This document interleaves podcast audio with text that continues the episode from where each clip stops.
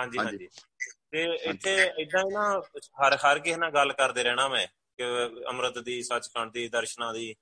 ਤੇ ਕਈ ਬੰਦੇ ਇਦਾਂ ਦੇ ਵੀ ਮੈਨੂੰ ਮਿਲੇ ਜਿਹੜੇ ਹੱਸਦੇ ਹੁੰਦੇ ਸੀ ਬਾਅਦ ਚੋਂ ਜੋ ਉਹਨਾਂ ਨੇ ਪਹਿਲਾਂ ਮੇਰੇ ਕੋਲ ਸੁਣਦੇ ਰਹਿਣਾ ਇਦਾਂ ਲੱਗਣਾ ਪਿੰਡਾਂ 'ਚ ਲੋਕ ਬੜੇ ਤੇਜ਼ ਹੁੰਦੇ ਆ। ਇਦਾਂ ਲੱਗਣਾ ਇਹਦਾ ਬੜਾ ਇੰਟਰਸਟਿਡ ਆ। ਉਹਨੇ ਕੰਨ ਜੋੜ ਕੇ ਸੁਣੀ ਜਾਣੀ ਆ। ਤੇ ਬਾਅਦ ਚ ਉਹਨਾਂ ਨੇ ਬਾਅਦ ਚ ਮਜ਼ਾਕ ਕਰਨੇ ਤੇ ਨਿੰਦਿਆ ਕਰੀ ਜਾਣੀ ਤੇ ਉਹ ਨਿੰਦਾ ਉਹਨਾਂ ਨੇ ਕੀਤੀ ਉਹਦਾ ਵੀ ਮੈਨੂੰ ਫਾਇਦਾ ਹੀ ਹੋਇਆ। ਮੇਰਾ ਇਹੋ ਜਿਹਾ ਭਾਰ ਸੀ ਜਿਹੜਾ ਮੇਰੇ ਕੋਲ ਕਲੀਅਰ ਨਹੀਂ ਹੋਣਾ ਉਹ ਕਰਕੇ।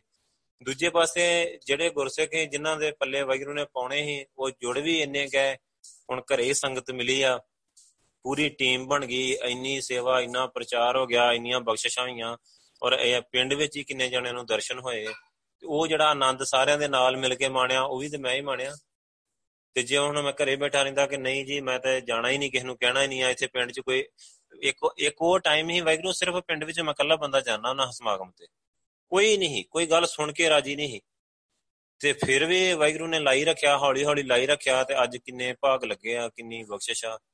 ਸੋ ਇਹ ਪ੍ਰਚਾਰ ਦੀ ਸੇਵਾ ਆ, ਨਾਲੇ ਇਹ ਗੁਰੂ ਸਾਹਿਬ ਆਪ ਹੀ ਲੈਂਦੇ ਆ, ਜਦੋਂ ਗੁਰੂ ਸਾਹਿਬ ਕਰ ਦਿੰਦੇ ਆ ਨਾ ਕਿਰਪਾ, ਮੈਂ ਦੇਖੇ ਬੰਦਿਆਂ ਨੂੰ ਪਤਾ ਨਹੀਂ ਲੱਗਦਾ ਕੀ ਬੋਲੇ ਜਾਂਦੇ, ਉਹ ਬੋਲੀ ਤੁਰੇ ਜਾਂਦੇ ਫਿਰ ਨਾਨ ਸਟਾਪ ਹੀ। ਤੇ ਉਹਨਾਂ ਦੇ ਬੋਲਣ ਦੇ ਨਾਲ ਨਾਲ ਹੀ ਮੈਂ ਦਰਸ਼ਨ ਵੀ ਹੁੰਦੇ ਦੇਖੇ ਆ, ਅੱਗੇ ਗਾਂ ਦੀ ਗਾਂ ਜੋ ਉਹਨਾਂ ਨੇ ਕਹਿ ਦਿੱਤਾ, ਹੁੰਦਾ ਵੀ ਦੇਖਿਆ, ਵਾਪਰਦਾ ਵੀ ਦੇਖਿਆ ਪ੍ਰੈਕਟੀਕਲ ਵਿੱਚ ਵੀ। ਉਹ ਵੀ ਆਪਾਂ ਸਹੀ ਸਹੀ ਸ਼ੇਅਰ ਕਰਾਂਗੇ ਨਾਲ ਨਾਲ